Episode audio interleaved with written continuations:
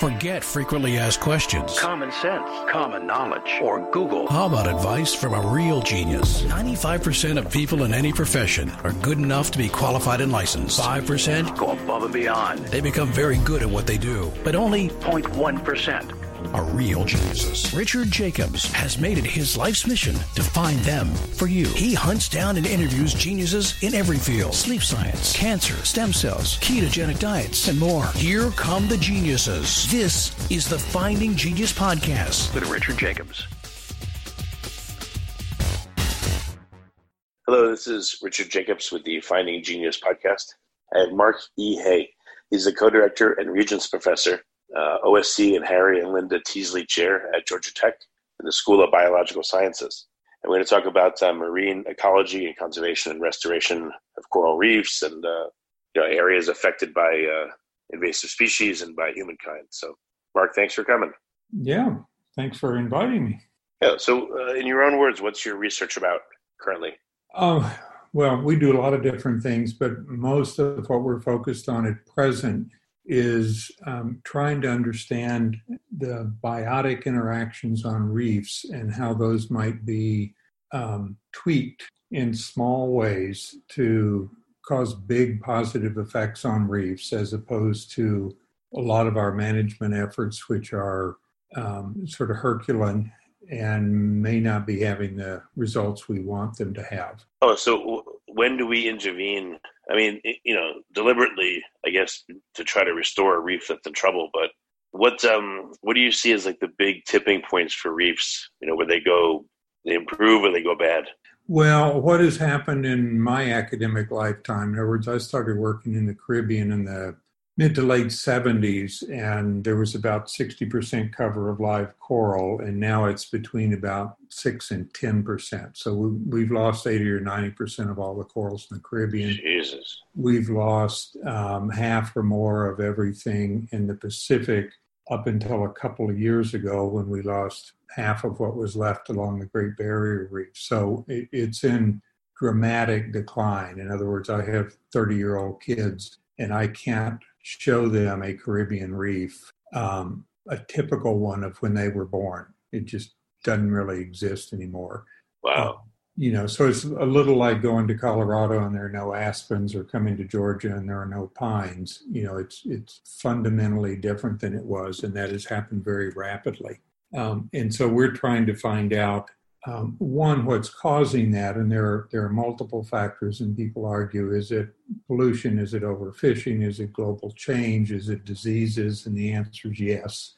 Uh, it's it's all of those things, but we're kind of trying to move from cataloging a demise to saying what can we do about it um, that's effective and um, much of that for us is focused on um, chemical signaling and trying to understand that in other words most most organisms on earth don't have either eyes or ears and so they run from the thing next to them or eat it or mate with it based on chemical signals and so that's sort of a instruction manual for how communities work, um, but we don't really understand that language very well. So we're trying to translate that language to give us more insight into, especially coral reefs and how they work, and how we might tweak those interactions uh, to have better outcomes on reef restoration efforts in, in many different ways. And we can get into some of the specifics in a bit. Yeah, yeah, definitely. So, what are what are um, what's the predominance of organisms in a healthy reef and then in the reefs that we see for the most part that have been damaged what's left and what's gone yeah so um, on a i don't want to say normal because normal's not good now on a historically normal reef um, there would be a lot of coral cover there that generates a lot of structural complexity in places for fishes and other things to hide and to move around in. It's sort of the condo builders of the reef. And then on today's reef, what has happened in large part is those corals have died or been killed by seaweeds, and the seaweeds have overgrown um, those areas. And so we now kind of have seaweed meadows that are complex, not, not nearly as complex and not nearly as structurally um, beneficial to other organisms as the corals were. And there's been are, a lot. there, are there seaweeds Mhm. Are they like algal blooms? You know, an abundance yes. of certain nutrients cause them. It's it's not necessary to have more nutrients. In other words, there are arguments about that, and some people argue that it is because we've nutrified areas. But in fact, since the 19 late 1950s and early 1960s, whenever anyone put up cages on coral reefs that kept um, herbivores out, the fishes that eat seaweeds, then you get these seaweed blooms even at low nutrient levels. And so overfishing of fish that eat plants is a big deal on reefs. The herbivory by these fish can be, oh, they can be taking anywhere from a few thousand up to over a hundred thousand bites per meter square per day on the bottom and eating more than 90% of the production every day. Um, and so they they're kind of little chainsaws and little lawnmowers that that kept seaweeds low on the reef, allowed corals to settle, grow, and do well. Um, what about um, pairing a farm fishery with a coral reef, like like letting cows out into the pasture? You have the fish go out to the reef and feed, and then come back home. Yeah, it it turns out that um, people haven't tried that really, but things um, that might interfere with that. It, it's surprising that, um, like on a reef we were studying in Fiji, there were about 29 species of bigger herbivorous fish, but only about four of those did almost all the feeding on the bigger algae that were around. The, so the rest of them were lawnmowers. They grazed little little turfs, little fuzz down on the bottom. Um, and so those were all important in keeping um, seaweeds low on reefs when they were juveniles, but once they'd sort of escaped that juvenile stage and gotten bigger, there were only about four species that were really important in removing the larger algae. And unfortunately, some of those, most of those four species were ones people like to eat. And so, you know, we were able to go in and tell the chiefs and stuff in the villages where we were working, you know, you don't have to starve to keep your reefs healthy, but if you would back off on these particular species of fish, it'll help a lot in terms of eating down these competing algae, some of which uh, make chemicals that kill corals and things as well. So some of them make they're called allelopathic chemicals, things that are sort of poisonous to other organisms, and they kind of deploy those on their surfaces. And as they brush up against corals, um, they can cause them to bleach and die. But has anyone approached these um, you know these small populations and said, don't just lay off the fish, but deliberately farm these other ones. Yeah, there's the, the there aren't very many of these tropical fishes that people know how to farm. In other words, um, some of the, the little Nemo type, what people recognize as Nemo, is farmed big time, but that's done in the United States in um, Tennessee, of all places, is grows out and transports more of those than any any place else in the world. To my, um, you know, many of the ones that are important herbivores, um, people have just not worked out how to farm them. They're not uh, like salmon or trout or catfish that have been important enough sort of agricultural um, focuses for people to figure out how to do that. And the, I guess the other thing on this, we have um, done some experiments where we moved fish from healthy reefs over to less healthy reefs um, and or, or, different kinds of reefs and tried to get them to stay there. And when we released them, for the most part, what happened is is they wandered around in this new territory for two to thirty minutes, acted sort of nervous, and something ate them. And so um, it turns out to be really important to kind of know your home territory and know where the cracks and crevices are. And you, you'd see these individuals we just released, you know, something would get after them and they'd run into a overhang, sort of a little cave, and another fish would be in there and drive them out. And then the grouper or barracuda or something would eat them. So it's, you know, it's not as straightforward as releasing cows in a place where we've, you know, killed all the predators you know, other our cow pastures used to be, you know, kind of covered up with dire wolves and three species of saber-toothed tigers. You know, those things are still out on the reef, but they're they're not in Indiana anymore in the cornfield. Yeah, no, it makes sense. Um, what happens to the local ecology when a, a reef starts to go downhill? Like, what are you know? I don't know if people know all the effects. I'm sure they don't. Like, what have you observed? Yeah, there's a lot of consequences of that. Um, many so where we're working in Fiji and, and French Polynesia and Solomon Islands and stuff, people are really dependent on reefs for food if they're along the coast. A lot of the villagers are. And once these reefs degrade, you have a lot less fish biomass. Um, some types of fishes just leave altogether. And so their food security is threatened. Um, in addition, when you get big storms, this uh, topographic structure that the, the corals make is like a big, hard, um, porous seawall, and you'll get these 20 foot waves coming in and they crash on the on the structurally part of that coral reef that is often a few hundred meters offshore and it, it just sort of dissipates all that energy and it really protects the coastal villages and stuff from storms. Um, there are some places along Fiji where they were actually harvesting the reef, just tearing it up with crowbars and selling it in the aquarium industry. And when we had some big storms, the villages that they'd done that in front of uh, got flooded. And the ones, terrible. That, yeah, still had reefs in front of them, uh, did quite well. And then you also, many of these, especially the smaller island nations, just don't have a lot of economy. They're, they're you know, they can't really compete with large island nations in terms of uh, agriculture or, um, you know, producing items, manufacturing things, shipping stuff in and out. And so they have to depend on tourism. And tourists like to come to places where there are beautiful reefs. And so the the locals along the places where we were had set aside some marine protected areas and in those areas where they didn't fish and, and didn't basically didn't go and use them at all the coral cover was about 60% and seaweeds were 0 to 2% um, where they fished um, it was just the reverse. The corals were 4 to 16% of the bottom instead of 60 and the seaweeds were 50 to 90% of the bottom instead of zero to two percent. And so the villagers could, you know, tell the people at the hotels, look, you want to come see a nice reef, pay us a few bucks and we'll we'll lead you through our marine protected area. And it was income for the village. Um, so well, what about rotating? So yeah.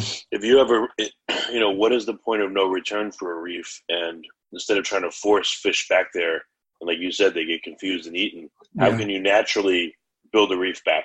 What are some of the methods? Yeah, the the area where we were working, uh, we weren't there when all the reefs were bad along that that coast we were working, but several of the villages had made these marine protected areas and just stopped fishing about ten years before we got there, and so in ten to twelve years of no fishing, those reefs had recovered pretty well. Um, the other thing you know we've noticed is that once you get those nice reefs, what you can start doing, and, and they've just put buoys, and you you kind of don't go on the left hand side of the buoy, but you can fish on the right hand side. You can just sort of start moving those buoys out a little bit and making it broader and broader, and the, the fish populations in the good reef will start eating the seaweeds along the edge of the, the bad reef. That's part of it.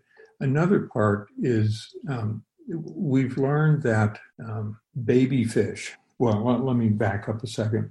Almost all marine species don't take care of their young. So in other words, it's not like Bambi's mom who, you know, sort of drops her right below him in the forest and takes takes care and teaches her what to do. It's um, you just throw eggs and sperm up in the water column. They get together or they don't. If they get together, they float around offshore for days to months and develop in the plankton, and then they come back in as these juveniles. And in Fiji, we discovered that the juvenile fishes of think about this 15 different species and six different groups and so it included herbivores and things that eat invertebrates and carnivores and um, basically all the fish and most of the coral babies could smell the marine protected areas and they were attracted to those and they could smell the overfished areas and they were repelled by those and they could even identify which species were in there. So they were, if if you're a coral, they could smell species that were like them and were more attracted to that than different species. They could smell and, and again identify the species, the seaweeds that most commonly grow on damaged reefs and would avoid that. ones that are uncommon and grow on both good and bad reefs, they didn't care much about. You know, so over evolutionary time, they have really been um, selected to be very careful and very specific about where they settle. If you like this podcast, please click the link in the description to subscribe and review us on iTunes. And if you think about this for corals, they come in as babies. Mom doesn't give them any help. And they, when they settle, they glue themselves to the bottom and they can never move again.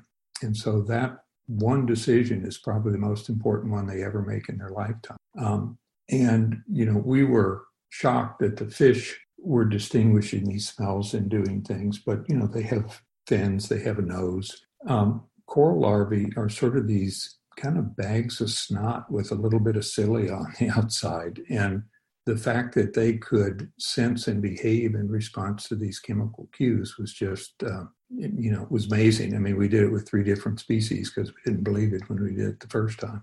And they all did about that mm. same thing.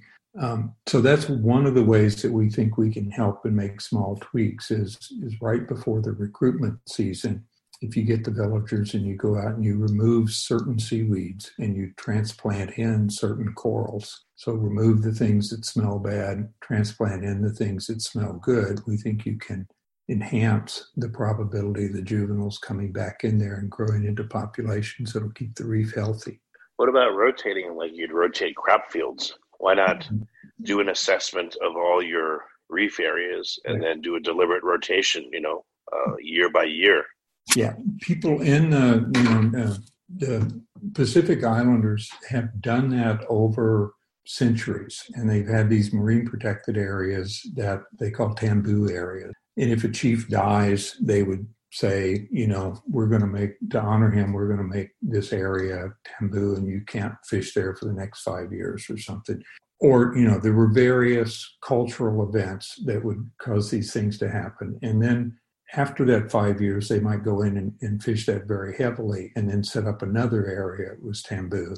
And um, so it's sort of like crop rotation, but that was primarily for harvesting fish. And, and it works that way if you don't hit it too hard. Now, the, the downside of that is um, depending on the level of fishing, but in places in the Philippines where they had these marine protected areas and then they opened them and let people fish, in just a few days, they could deplete almost all the, the harvestable fish. Um, and then it takes quite a while for those to come back. Um, so it, it, it depends on the rate at which things grow and recover. And then it, it also depends on whether those reefs are so degraded that you've lost the corals that attract fish and you've replaced them with seaweeds that don't, or whether you're just removing some, some fish from it and the coral structure and the chemical signals and all that stays there and continues to attract baby fishes. Um, what we saw in the Caribbean, whenever we get big bleaching events and stuff, is that,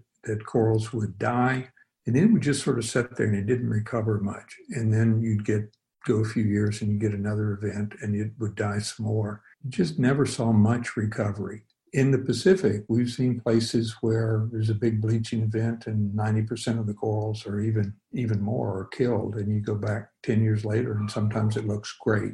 We're trying to understand, you know, why that difference occurs. Um, and part of it is that the Caribbean's a little unusual and that it has a very small number of species in it. And so it may just be that you know there are only a few species that do some important function in the community. And if you lose one of those, the whole thing sort of falls apart. Um, as an example, the two main Acropora species, elkhorn and staghorn corals in the Caribbean, created most of the structure of reefs. Now, there were only two species in the Caribbean of that genus. That genus has 140 to 160 species in it in the Pacific. Okay, so you know you've got a lot of building blocks there, and you only have a few in the Caribbean, and so that that may be one of the issues is is um, just that the, bi- the the higher biodiversity may make communities work better.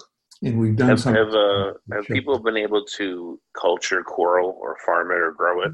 Yes, you can. You can fairly easily culture coral to a point. In other words, one of the things that we're doing now is we've discovered that if you plant out species A, species B, or species C of coral as as one group, like we do cornfields. You put a whole bunch of species A out in a pile, or B or C. None of those do as well as if we mix A, B, and C together.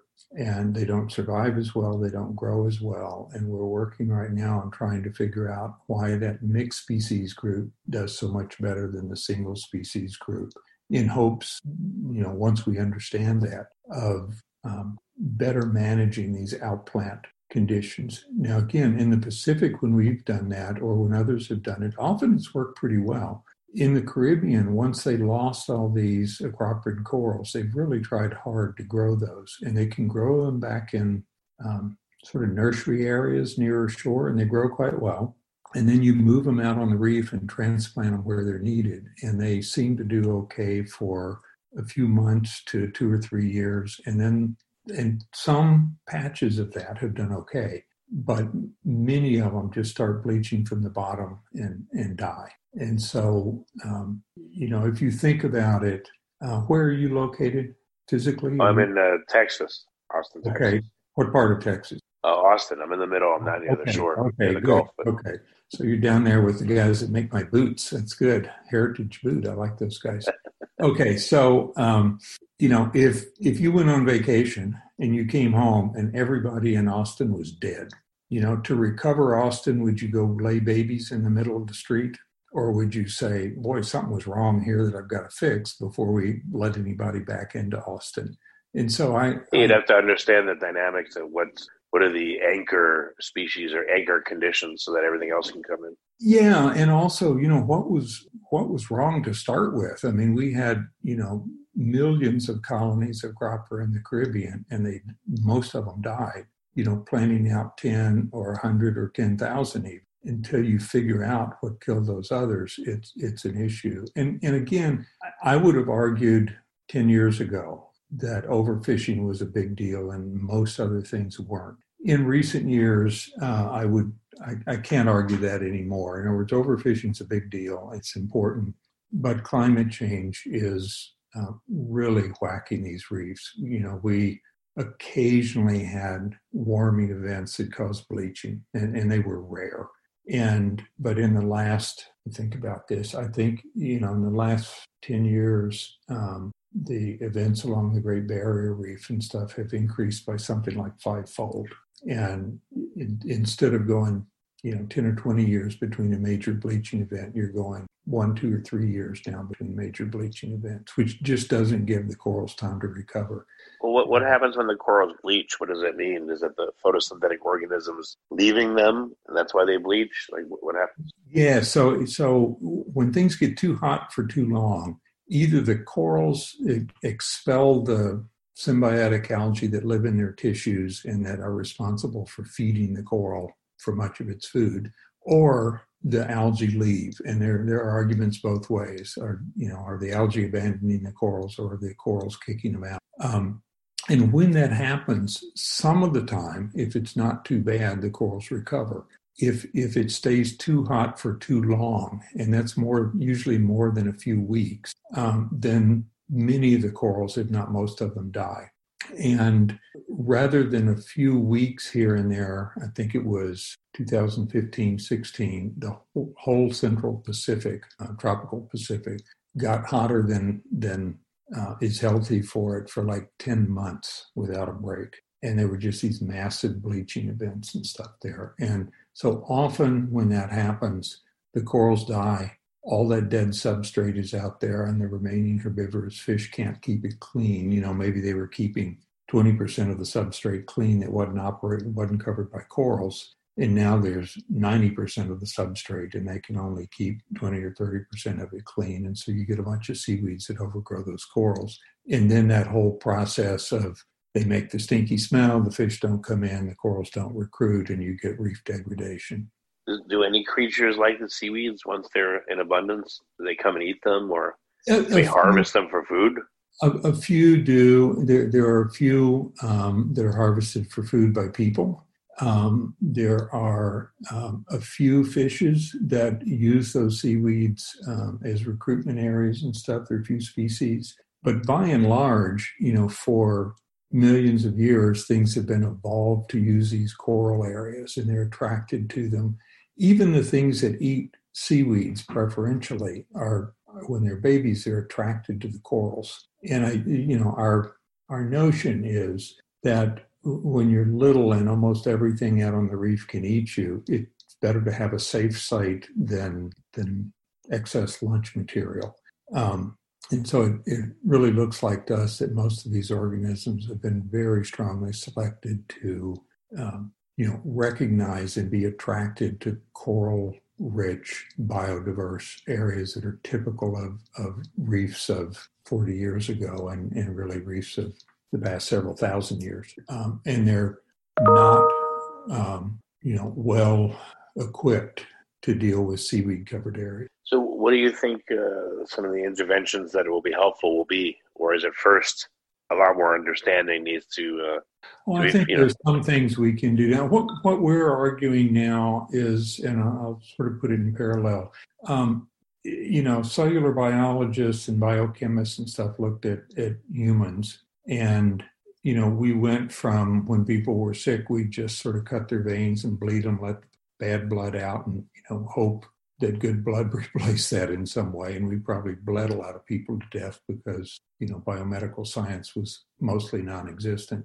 We've now learned a lot about, you know, how that complex system of us operates. And we, we can go in and, and tweak it here and there with medications and with exercise and with better living and make a big difference in our lifespans and in the sort of health and vitality of our lives. We're trying to do that same thing with coral reefs, where we understand those chemical signals and we understand how the different animals talk to each other and use that as a way to say, um, you know, here are some particularly critical interactions that we can manipulate either by you know, not fishing this species or by, as you, you know, suggested, maybe growing some other one and turning it loose. But I don't think we're going to go out and, and dump chemicals on the reef necessarily and, you know, have sort of medical intervention at an ecosystem scale. But I do think we're going to know which species are most critical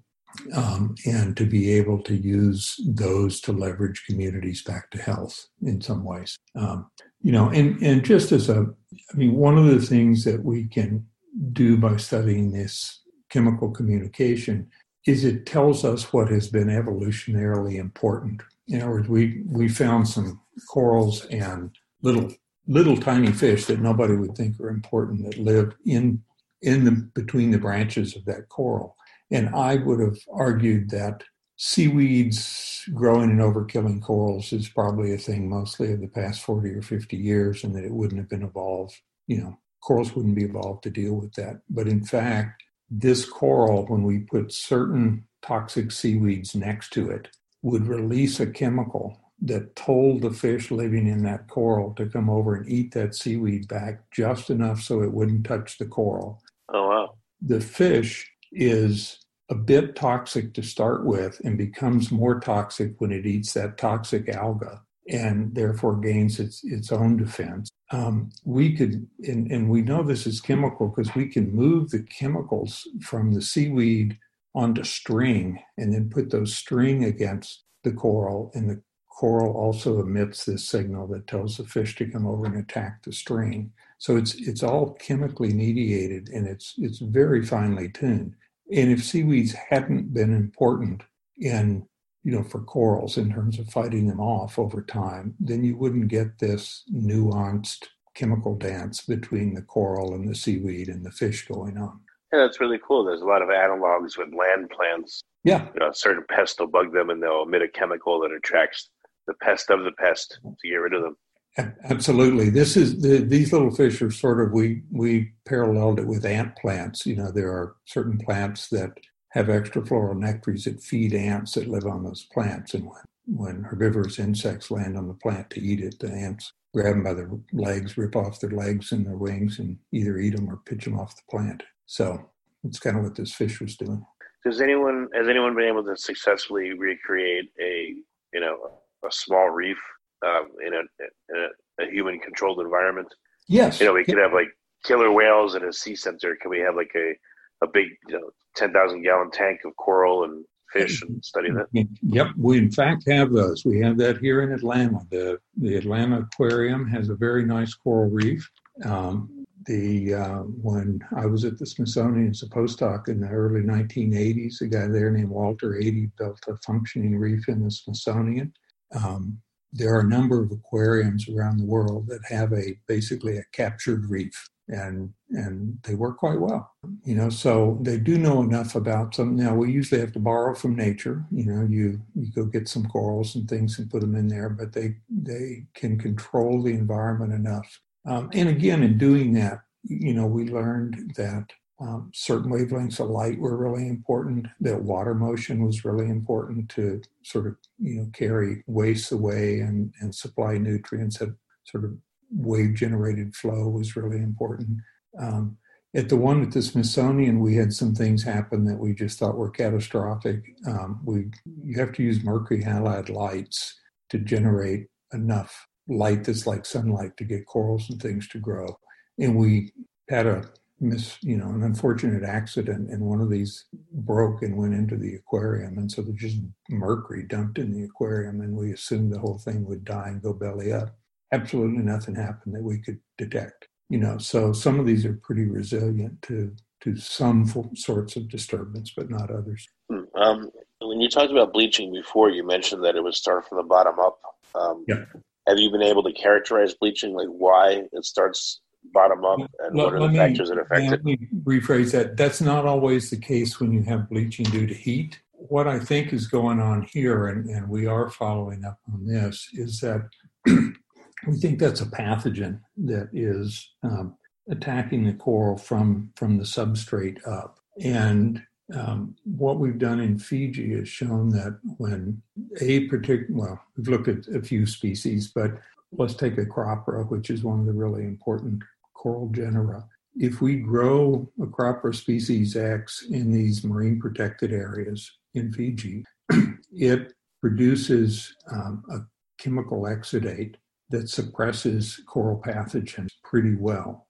If we grow that same coral in the overfished areas that are dominated by seaweeds, even though it grows and survives, its ability to suppress pathogens is is considerably suppressed. And so um, it looks like, you know, in addition to competition from seaweeds and the whole smell thing that we've talked about and stuff, that that the presence of seaweeds is somehow compromising the health of the coral in a way that makes it more susceptible to diseases. And we have preliminary data, I won't say it's convincing yet, that these pathogens are harboring in the sediments and that the corals are susceptible to, to that whenever they're in a weakened state. And uh, we're running experiments right now in French Polynesia to look at that and try to identify the, the particular pathogens and what suppresses those pathogens under normal conditions and what may exacerbate them under um,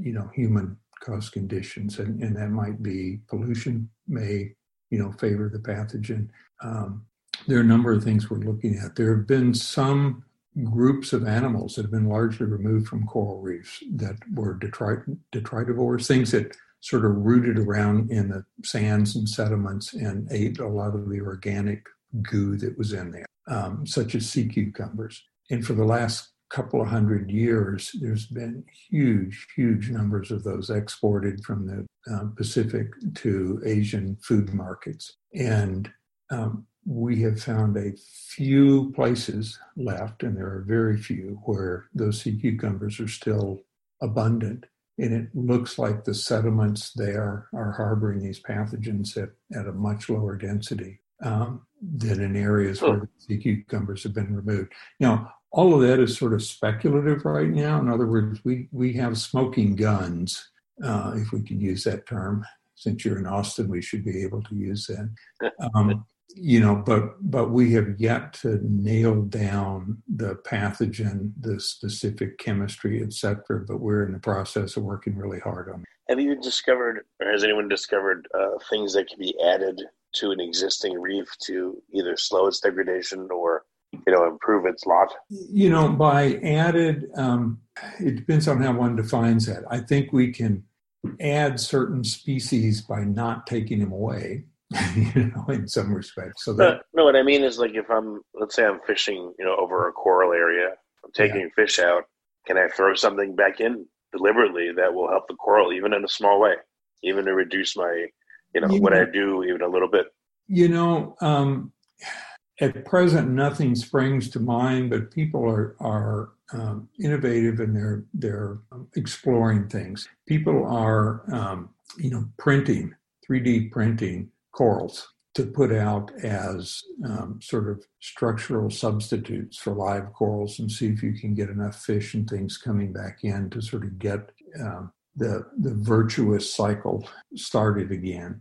Um, in other words, what, what we've been stuck in is sort of a death spiral of where there's fewer fish, so there's fewer corals. Because there's fewer corals, there's fewer fish, and you sort of spiral down. We're trying to reverse that in ways, and so that it, it spirals back up rather than down. Um, trying to think of ways, in order, you know, we sort of think that by using some of these chemical stimulators that we might get more baby fish to colonize certain reefs and things like that.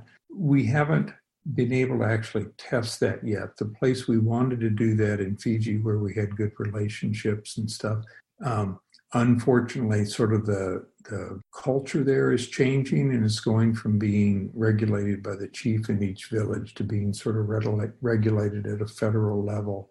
And for us to test this, we need to have the agreement of all the locals so that if things start getting better, they won't just immediately go take all the fish out and it looks like they weren't getting better.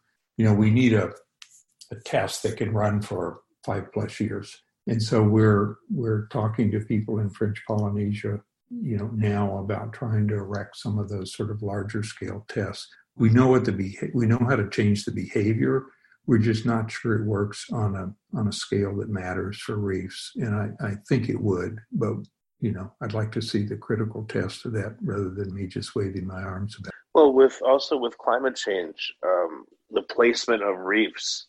I mean, do we know now that uh, oh, you know, on average, this body of water is about a degree and a half warmer. So if we're going to place any reefs successfully, they have to now be you know 35 miles north of where they were on average. Is there, are there like reef belts and areas where they tend to do well and areas where they tend not to? There's some of that, although um, you know it's what's happened in the past is no guarantee on what's going to happen in the future. The the things people are working on, there are um, you know efforts to try to grow what are called super corals. You kind of look out at, at you know, there's a thousand corals out here and you have a big bleaching event and, and 10 of them survive and everybody else dies. Do they have the, you know, did they happen to be in a microsite that didn't get as hot? Or, you know, do they have some genetic potential that the others didn't have? And you can kind of breed for that and, and get hardier corals, ones that are hardier to temperature stress back out there. There are a few places around the world where coral reefs do quite well, even though it's extraordinarily hot. Um, there are some, you know, embayments that are kind of cut off that just kind of fry in the sun at times, and in most of those corals are dead, but in some of them, in places, corals are thriving.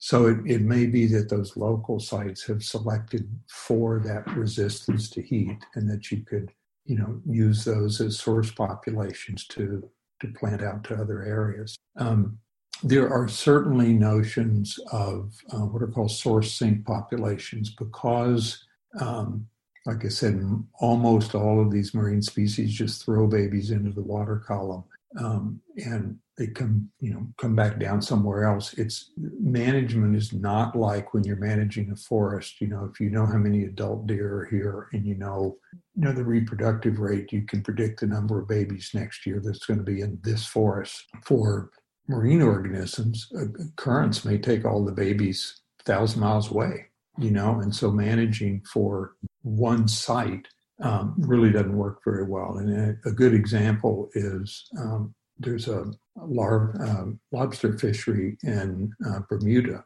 but it's too cold in Bermuda for lobsters to ever reproduce. They don't reproduce there, even though people catch them year after year after year. And the reason is that your the babies are coming from Florida and Belize in the Gulf Stream and are hitting Bermuda and settling out. Um, You know, so you don't have to manage in Bermuda.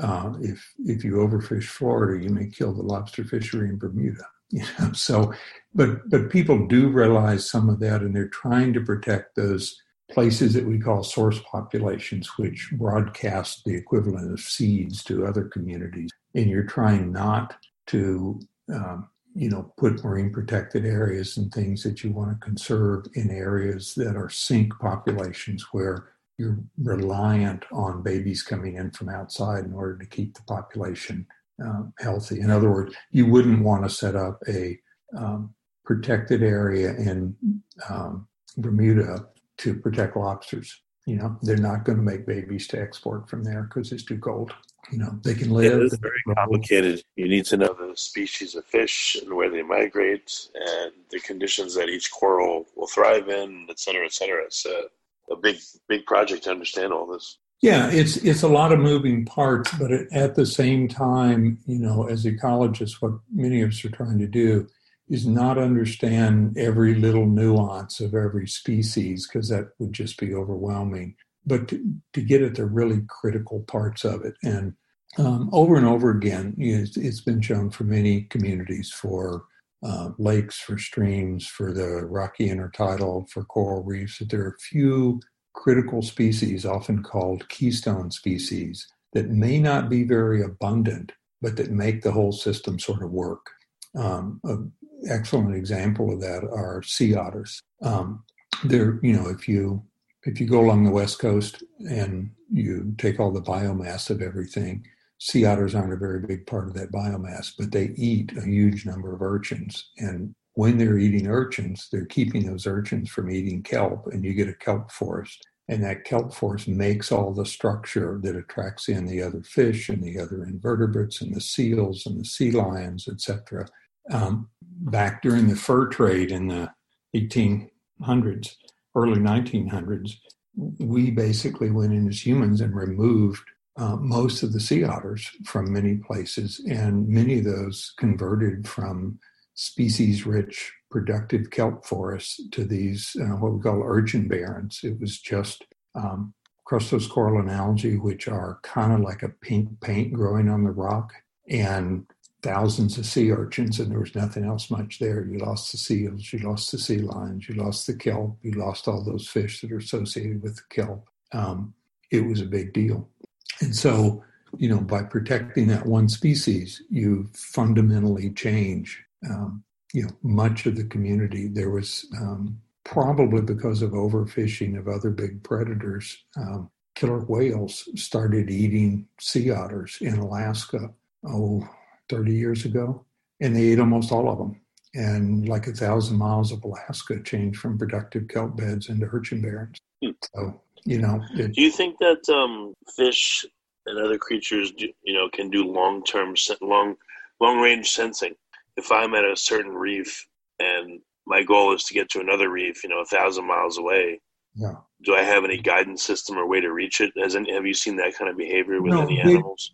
big fish can do some of that. Uh, there's a woman named Barbara Block at um, Stanford that has radio tagged big sharks, some of the big billfish, some of the uh, big pinniped sea lions, um, seals. And she shows them at times swimming um, a very long distance, hundreds of miles, using a feeding area or, or reproductive area, whatever they're doing out there, and then swimming back to where they came from. And so, um, you know, that certainly happens. Now, most fish on coral reefs um, settle on that reef and probably never move more than 30 meters from where they settled. So most of them are very home site specific. Um, but big fish, you know, sharks, um, jacks, um, tuna, you know, these things travel over huge distances, um, and and they do appear to uh, use um, you know light, use magnetic uh, signals. Different ones do different things. Um.